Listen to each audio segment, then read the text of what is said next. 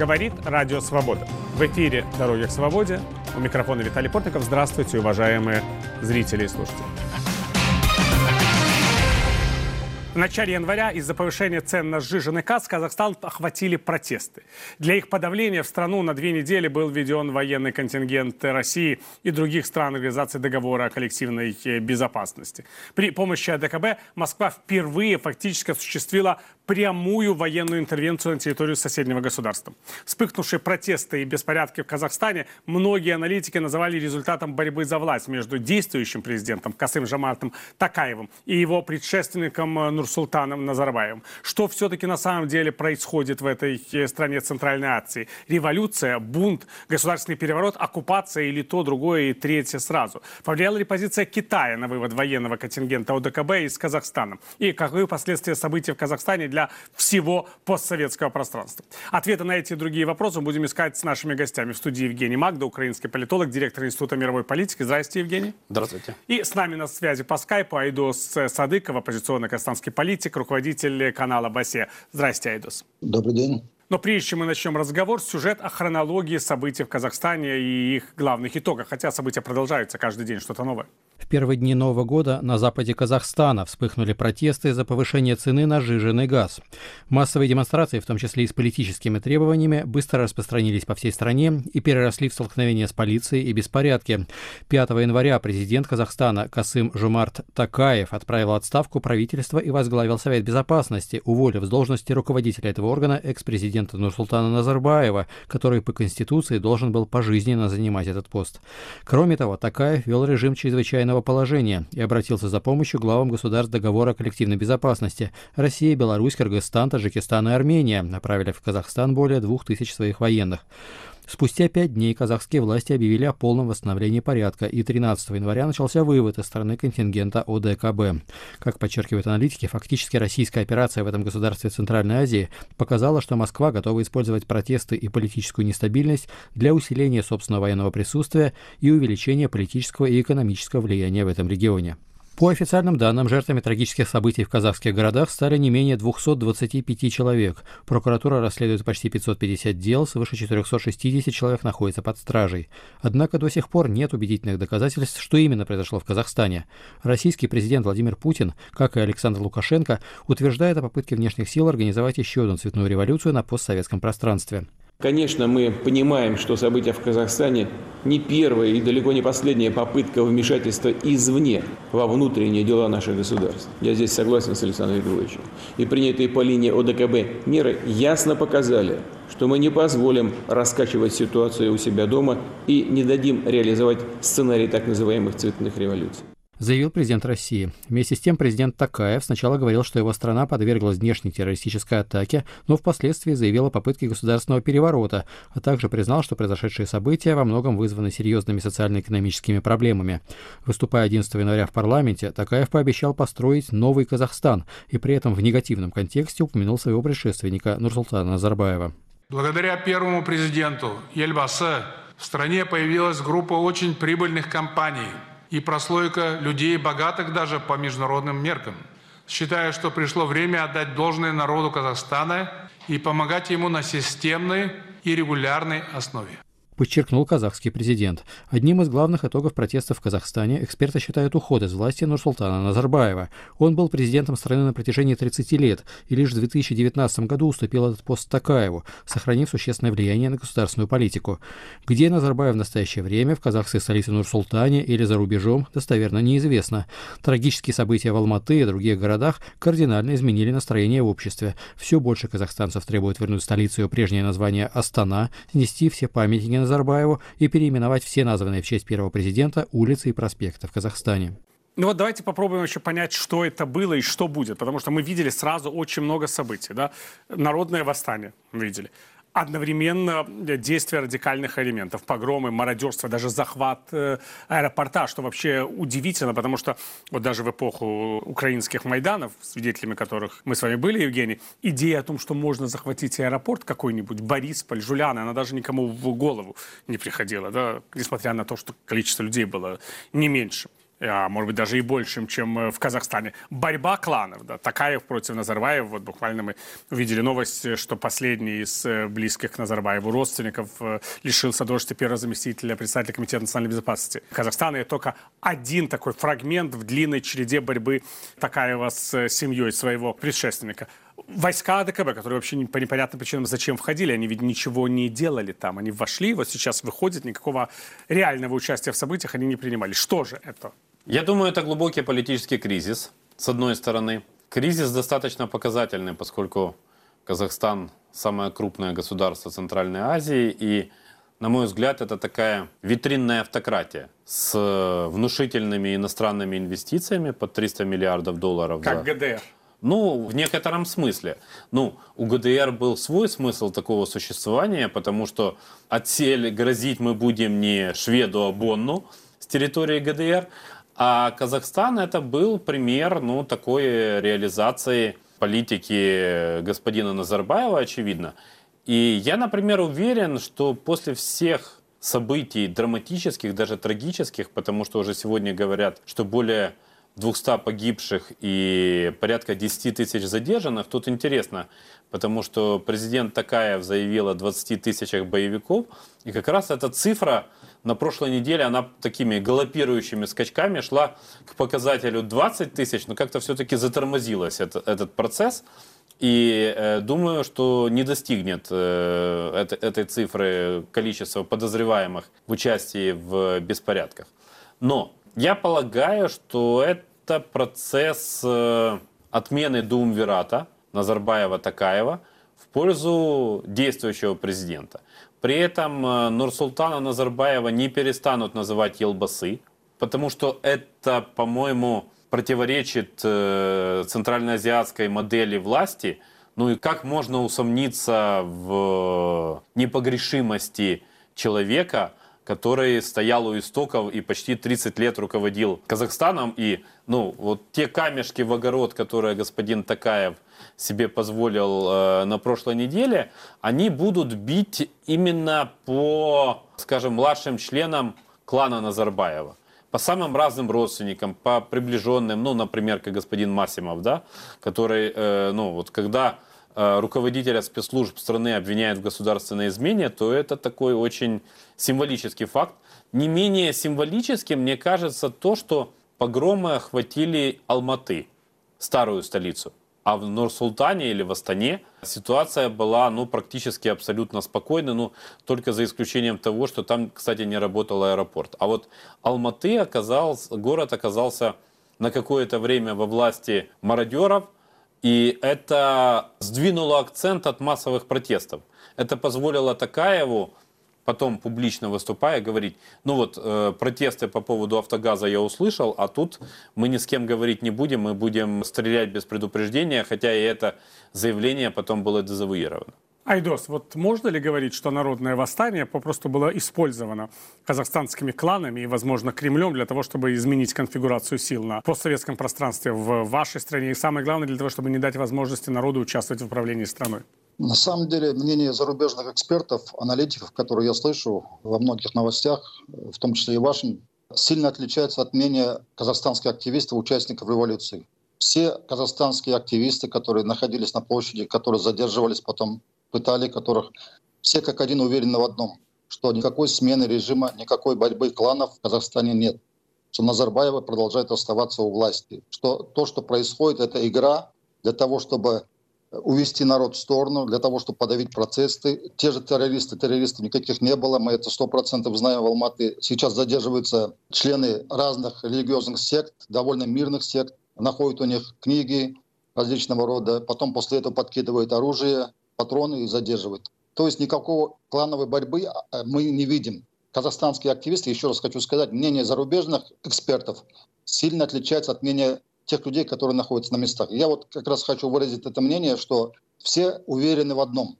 Режим Назарбаева остался. То, что происходит, это просто смена картинок. Каждый день нам бросают кости казахскому народу. Вот, например, вчера убрали двух зятев Назарбаева, младшей дочери Али, э, мужа, старшей дочери Дариги, Сегодня с Атамикена, с конторы ракетирской убрали Тимура Кулебаева, среднего зятя, и сняли с должности заместителя председателя КНБ, племянника Самата Абиша. Все это, по нашему мнению, все-таки спектакль для того, чтобы увести в сторону от расследования, от массовых убийств, в данном случае именно конкретно. Все уверены в одном. Сейчас подкидывают кость для того, чтобы увести в сторону от расследования, от этих массовых убийств, которые произошли в Алматы и в других городах Казахстана. А вот скажите, Айдос, вот все-таки, когда люди в первые дни вышли на улицы, мы видели призывы к отставке Назарбаева, да, «Старик, уходи». Это слышали, да, даже в видеозаписях.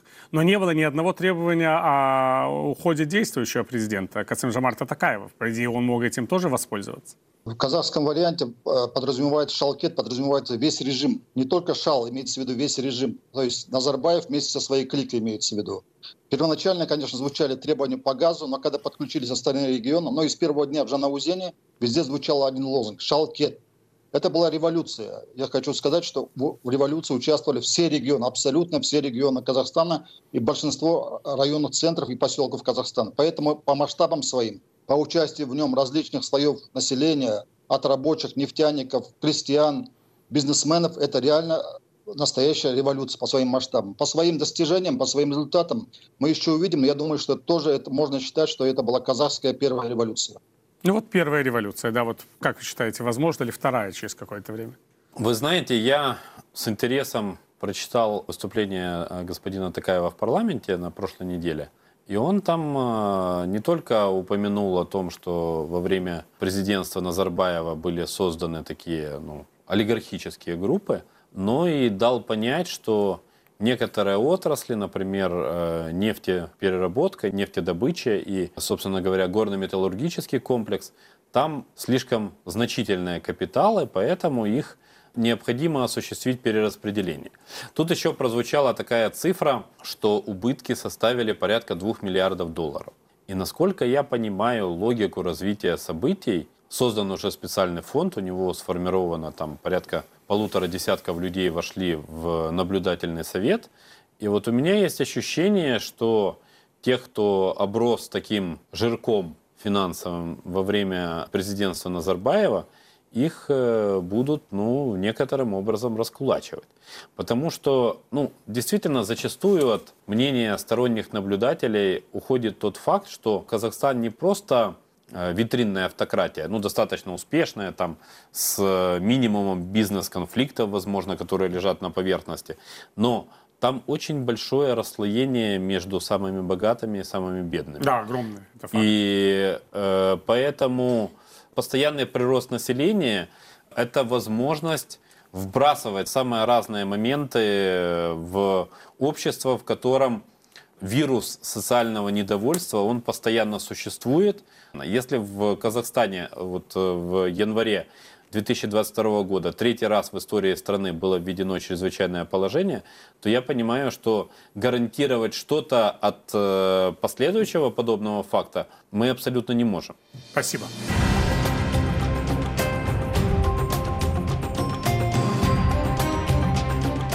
В эфире программа «Дороги к свободе». Ее можно слушать в нашем радиоэфире и смотреть на канале «Настоящее время». Наши гости – украинский политолог Евгений Химагда и казахский оппозиционный политик Айдос Садык. Мы обсуждаем последствия событий в Казахстане для постсоветского пространства.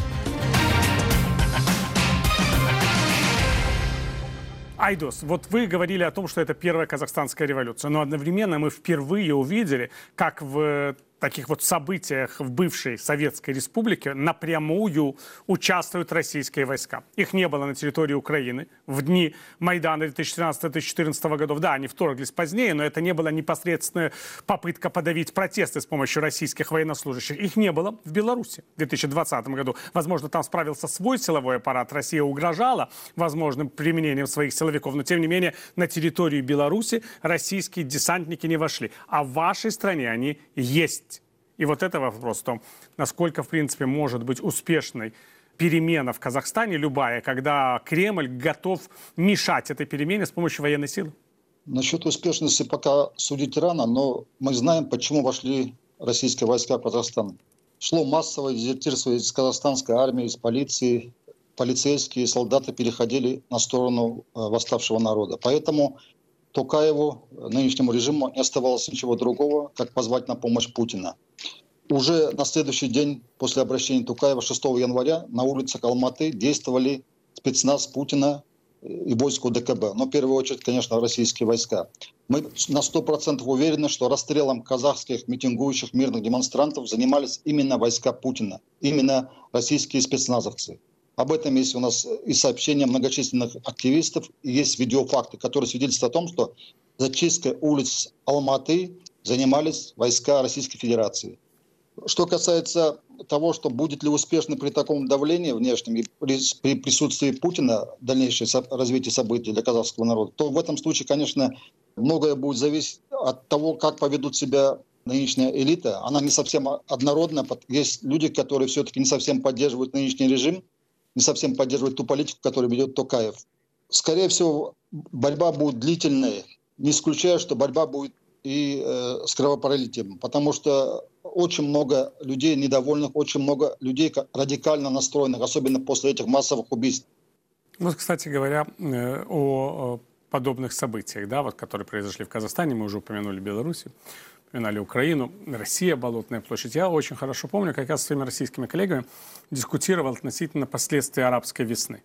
Когда она происходила, мы в Москве это обсуждали, причем были разные люди, в том числе и приверженцы режима которые считали, что арабская весна это, разумеется, прямой сценарий э, Газдепа. Хотя мы знаем, что тогда Вашингтон был просто в отчаянии, потому что вот он видел, как дестабилизируется весь регион, и непонятно было, как вообще действовать. Все события, которые менялись с калейдоскопической скоростью. Вот сегодня здесь, завтра там. Просто государства расползаются на глазах, которые казались еще недавно стабильными, так или иначе. И вот сейчас я бы сказал, что у меня есть такое ощущение, что мы наблюдаем такую ползучую арабскую весну – на постсоветском пространстве, связанную с неэффективностью режима. Вот белорусский режим, он же не просто так оказался лицом к лицу с протестами, он неэффективен. Казахстанский режим, ну вот вы сами говорите, три раза чрезвычайное положение, это неэффективность режима. Россия, она кажется эффективной, но точно так же казался еще недавно эффективным режим Назарбаева. Назарбаев, я бы сказал, более предсказуемый, понятный политик, чем Путин. И вот результаты.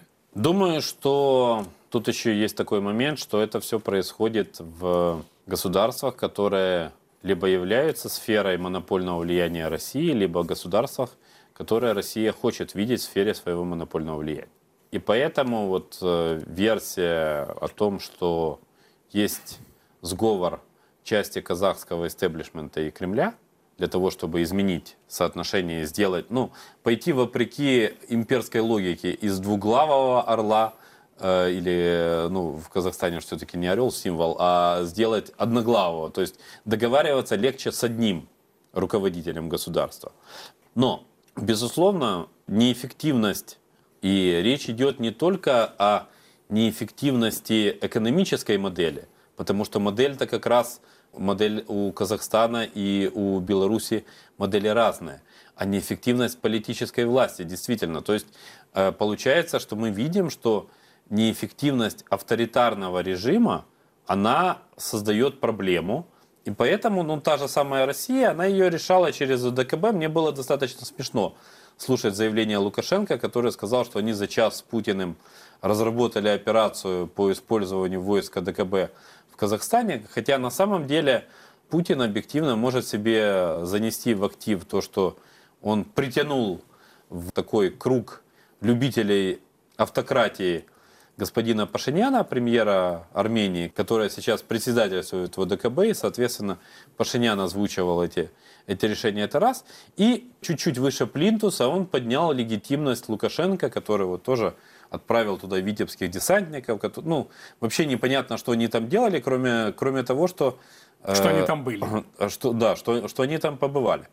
Поэтому возникает вопрос, а будет ли Россия как-то внутренними преобразованиями отвечать на э, неэффективность союзных для себя государств?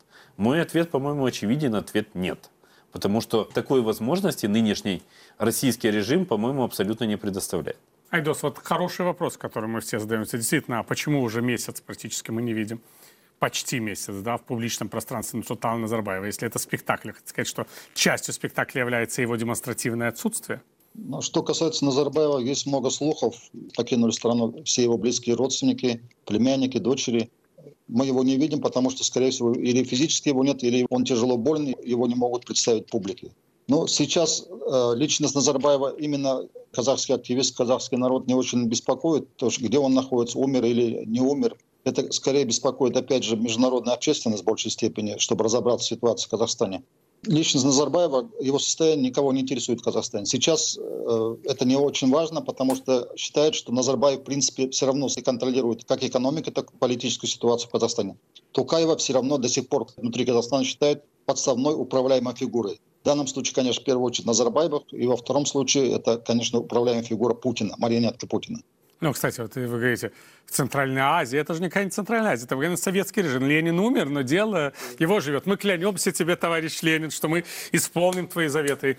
Просто тогда, когда, когда умер э, Владимир Ильич, то Иосиф Виссарионович и другие деятели большевистской партии не очень стремились вообще скрыть факт его несуществования.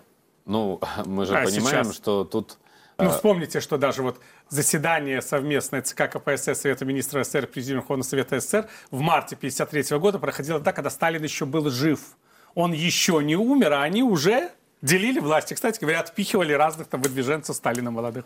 А он еще дышал. Вот вам прекрасный пример. Лучше, чем ленинский, мне кажется. Э, да, безусловно. Но дело в том, что мне, честно говоря, достаточно сложно представить саму модель то есть Казахстан государство, где есть интересы, ну, как минимум, трех крупных игроков.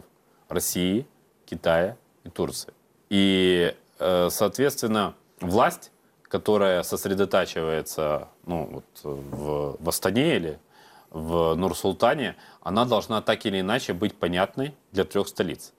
Ну, это с нашей точки зрения. С точки зрения этой власти, можете важно быть в Москве понятно. Ну, если она понятна только Москве, то мы это увидим достаточно быстро, потому что мы же понимаем, что в нынешних экономических условиях это ну, для того, чтобы был э, экономический рост и э, нивелировать это отставание или этот разрыв между самыми богатыми и самыми бедными, нужны либо кардинальное преобразование, либо то, что называется раскулачивание. Да? То есть забираем у плохих деньги и отдаем их хорошим. Либо силовики.